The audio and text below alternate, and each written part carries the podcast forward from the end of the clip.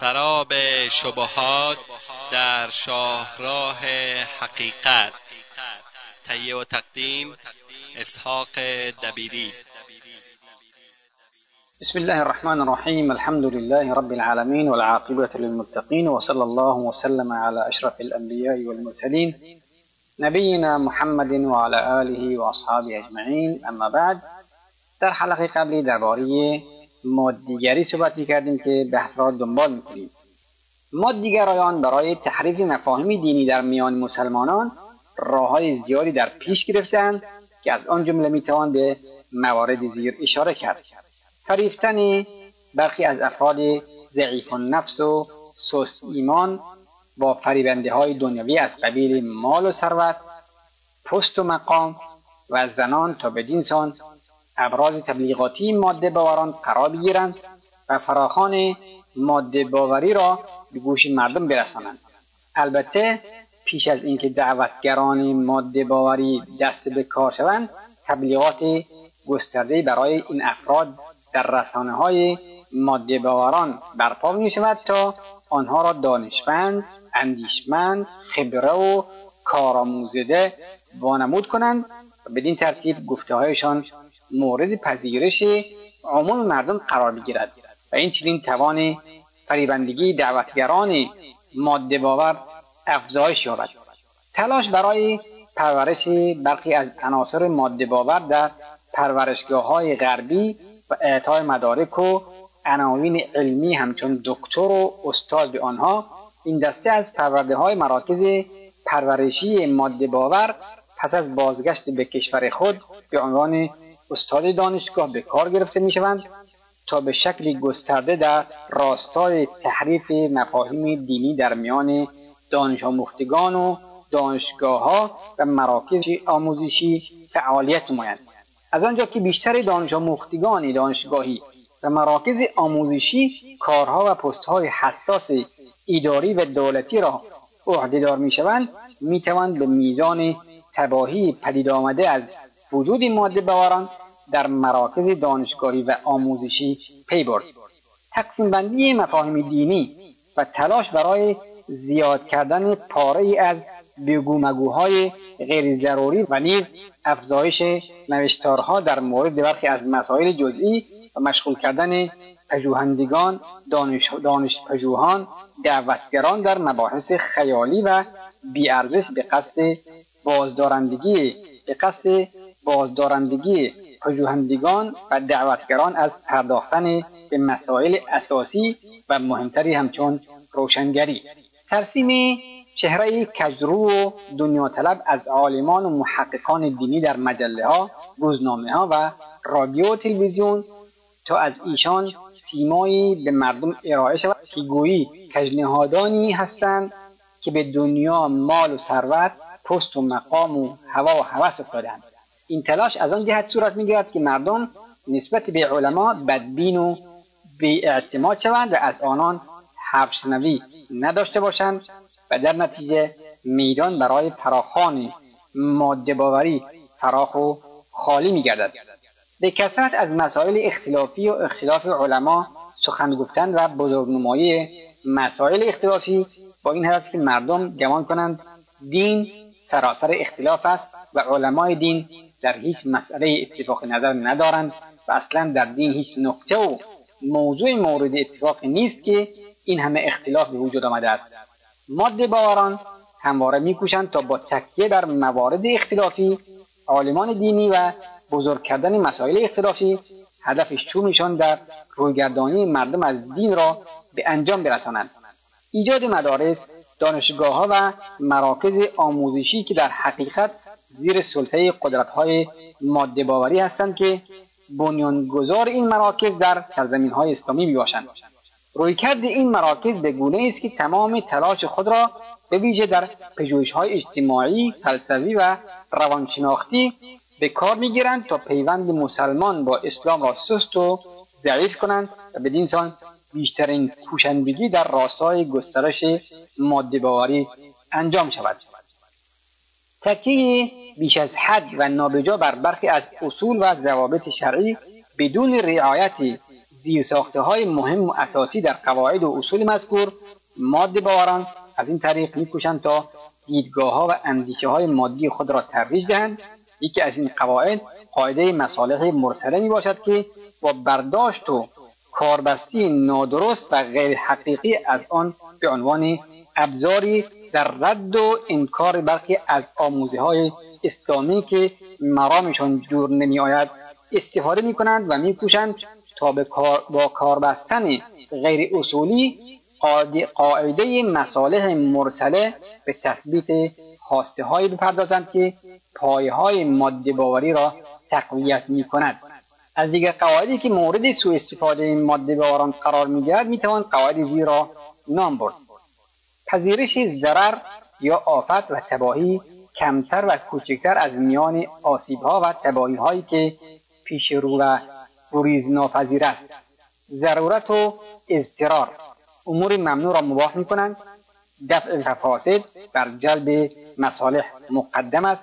اسلام در همه زمانها صلاحیت دارد. اختلاف در فتواها و احکام شرعی به اختلاف احوال زمان بستگی دارد. ماده باوران تلاش می‌کنند تا با تکیه بر اصول و قواعد مذکور اسلام را در برابر سایر کیشها و حتی در میان خود مسلمانان ذوب و نابود کنند همچنین میکوشند تا از این قواعد و ضوابط برای انتقال تمام ساختارهای اقتصادی و سیاسی کفار به سرزمین های اسلامی به گونه بهره بگیرند که بیشتر مردم به حقیقت رهاورد یا رویکردشان پی نبرند. ما بر این باوریم که این شیوه تبلیغاتی ماده باوران از آن جهت که برخی از قواعد شرعی تکیه کرده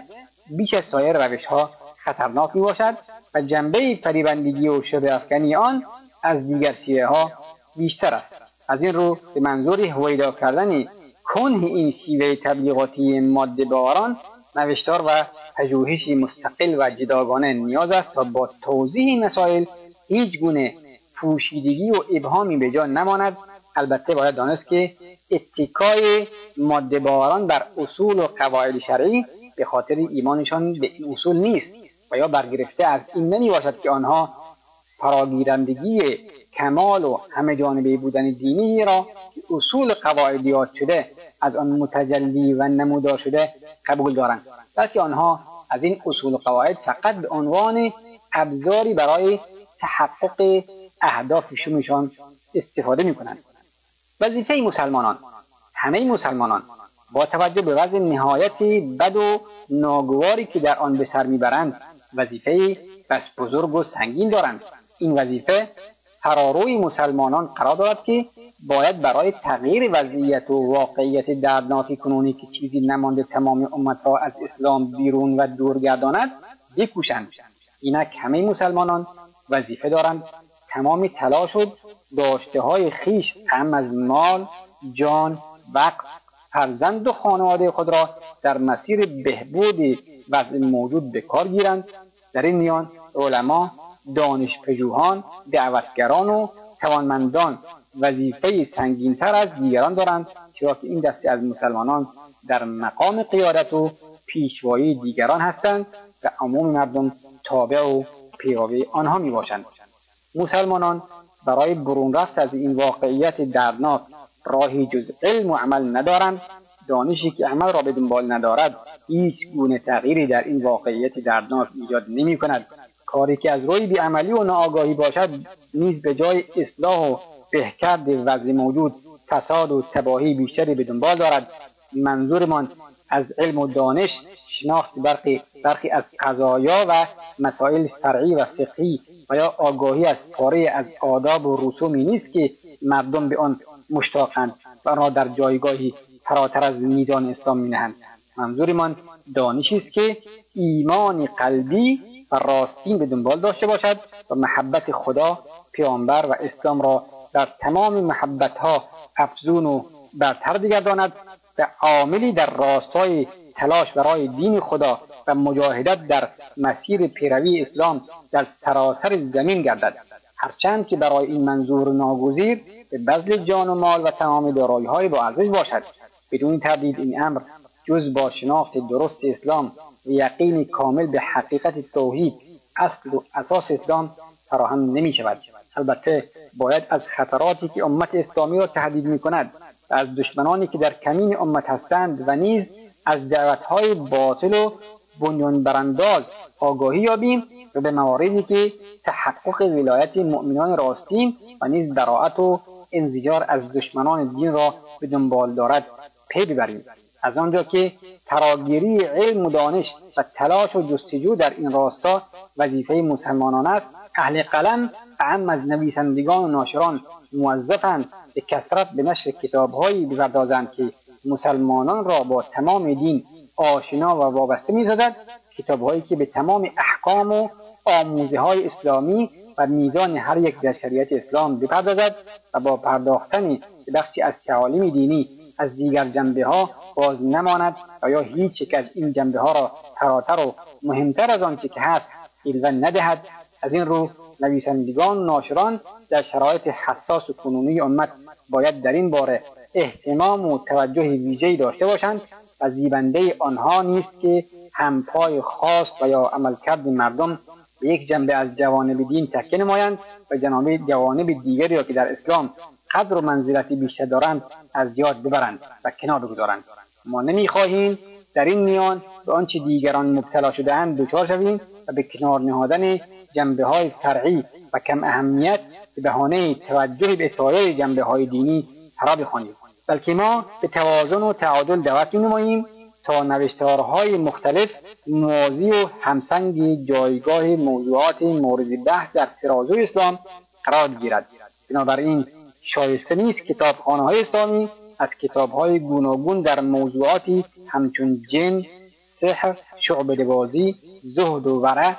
کار فضایل اعمال و مسائل فرعی و فقهی و مسائل و امثال آن آکنده باشد و در این حال در کتابخانه ها کتاب های شایسته و آسان و قابل درک برای عموم مردم در موضوعاتی از قبیل فقه سیاسی در اسلام اندک و ناچیز باشد. در موضوع بررسی مکاسب و اندیشه های همچون ماده باوری دموکراسی ناسیونالیسم سوسیالیسم و نیز بررسی احزاب و گروه های کفرگرایی چون بعث و سوسیالیسم نیز کتاب های اندکی در کتابخانه ها داشت می شود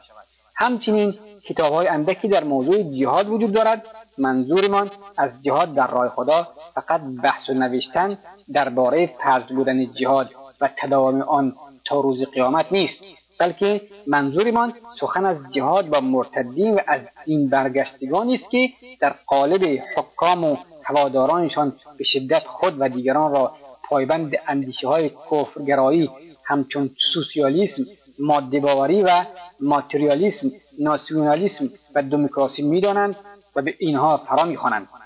از چگونگی تلاش برای بازگرداندن خلافت از دست رفته و نیز از دیگر زندگانی مسلمانان اهمیتی زیادی دارند کمتر گفته و نوشته می شود مقایسه کتابهایی که در این موضوعات با کتابهایی که درباره سایر موضوعها نوشته شده و نیز توجهی به چند و چون بازار این کتابها و مقایسه آنها با هم تفاوت و اختلاف زیادی نشان می‌دهد و نگرانی افزونی ایجاد می کند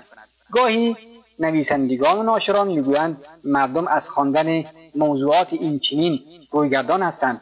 نویسندگان و ناشرانی که خواهان نشر, گستر... نشر گسترده کتابهای خود هستند ناگزیر باید به خواست و رغبت مردم تن دهند. باید گفت نویسندگان و ناشران در این رویگردانی مردم از خواندن موضوعات مهم سهم زیادی دارند چرا که در این مسیر با عموم مردم همراهی می کنند و در مسیر روشنگری مردم برای توجه به توازن و تعادل و نیز عدم پرداختن و توجه افزون به یک مسئله و بیتوجهی به سایر جنبه ها اقدامی مؤثری نکردند.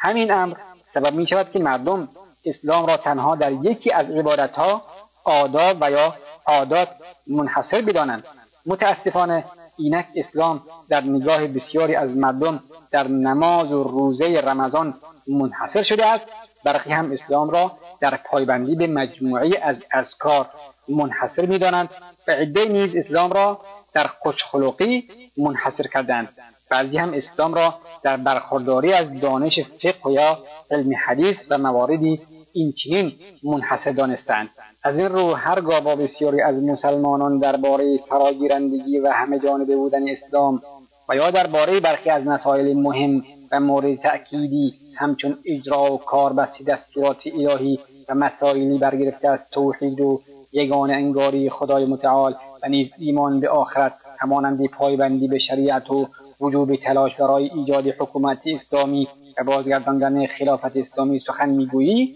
و یا از باطل بودن اندیشه های مانند ماده باوری و دموکراسی بحث می‌کنی؟ گمان می‌کنند که تو درباره دینی غیر از دین اسلام صحبت می‌کنی. و در نتیجه می‌گویند این کار پرداختن به سیاست است و نباید دین را با سیاست قاطی کرد. اگر در سخنرانی های جمعه و نیز در جلسات علمی و کلاس هایی که در مساجد برگزار می شود یا در کتاب هایی که خواندن و درک آن برای عموم آسان است در چنین موضوعاتی تأکید گردد دیگر مردم سخنان نادرست و این چنینی نمی‌گویند. نباید و نشاید که نویسندگان و ناشران به خاطر خواست و میل خوانندگان به قصد بازارگرمی کتابهایشان با عرضه ناقص دین و پرداختن به یکی از جنبه های دینی در ناخالص گردانیدن دین و تحریف مفاهیم دینی وارد شوند تا مبادا ابزار تحقق هدف باوران در محدود کردن اثرگذاری دین در امور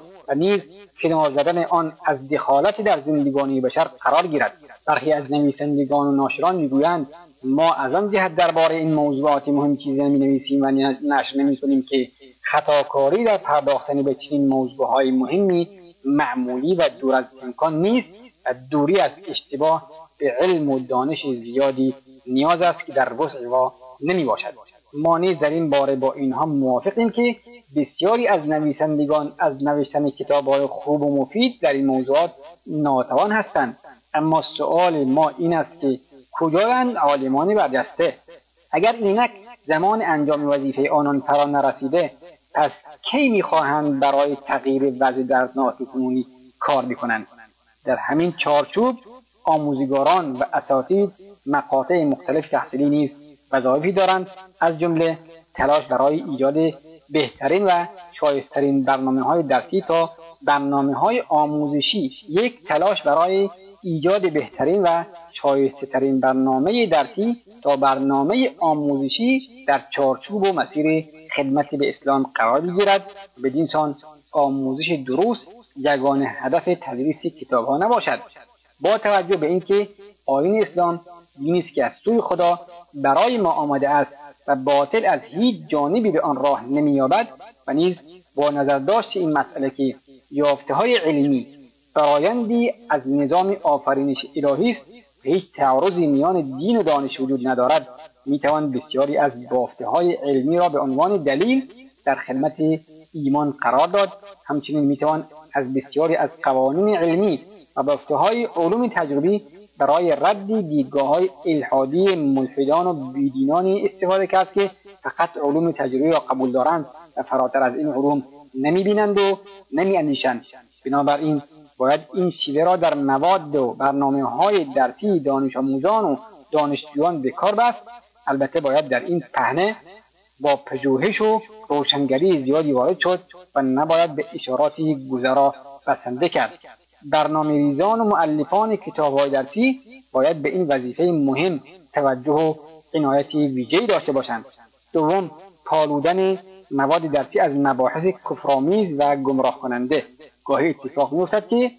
برنامه ریزان و معلفان کتاب های درسی افراد بیگانه با دینی باشند از این رو آموزگاران و مدرسان مسلمان نباید این چنین مطالبی را که آن گونه که در کتاب درسی آمده تدریس کنند. و بلکه چنین حقی ندارند. آنها باید جنبه های انحرافی مطالب را برای دانش آموزان روشن کنند آنها را از این گونه مطالب در حذر و هوشیار بدارند و به بیان مطالب درست بپردازند. آموزگاران نباید نقش معلمی و آموزشی خود را در تدریس کتاب درسی منحصر بدانند بلکه باید مواد درسی را با اسلام و آموزه های اسلامی پیوند دهند و مواد درسی را از هر گونه ناخالصی و شایبه پاک نمایند و بدین سان در کنار معلم بودن دعوتگر و روشنگر نیز باشند. سوم آموزگاران و اساتید باید هر فرصت فراهم شده را برای توضیح مفاهیم و های اسلامی غنیمت بدانند و بکوشند تا از تمام این ها برای نهادینه کردن عقاید و باورهای ناب اسلامی و نیز بیان مسائل مسلمانان و آموزش تعالیم دینی استفاده نمایند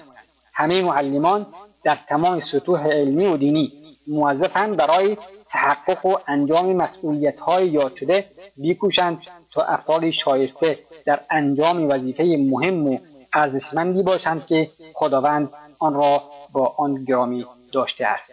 شنوندگان عزیز وقت برنامه ما تا همینجا به پایان می‌رسد. تا هفته آینده شما را به خداوند بزرگ میسپاریم والله أعلم. صلى الله وسلم على نبينا محمد وآله وصحبه وسلم. والسلام عليكم ورحمة الله وبركاته.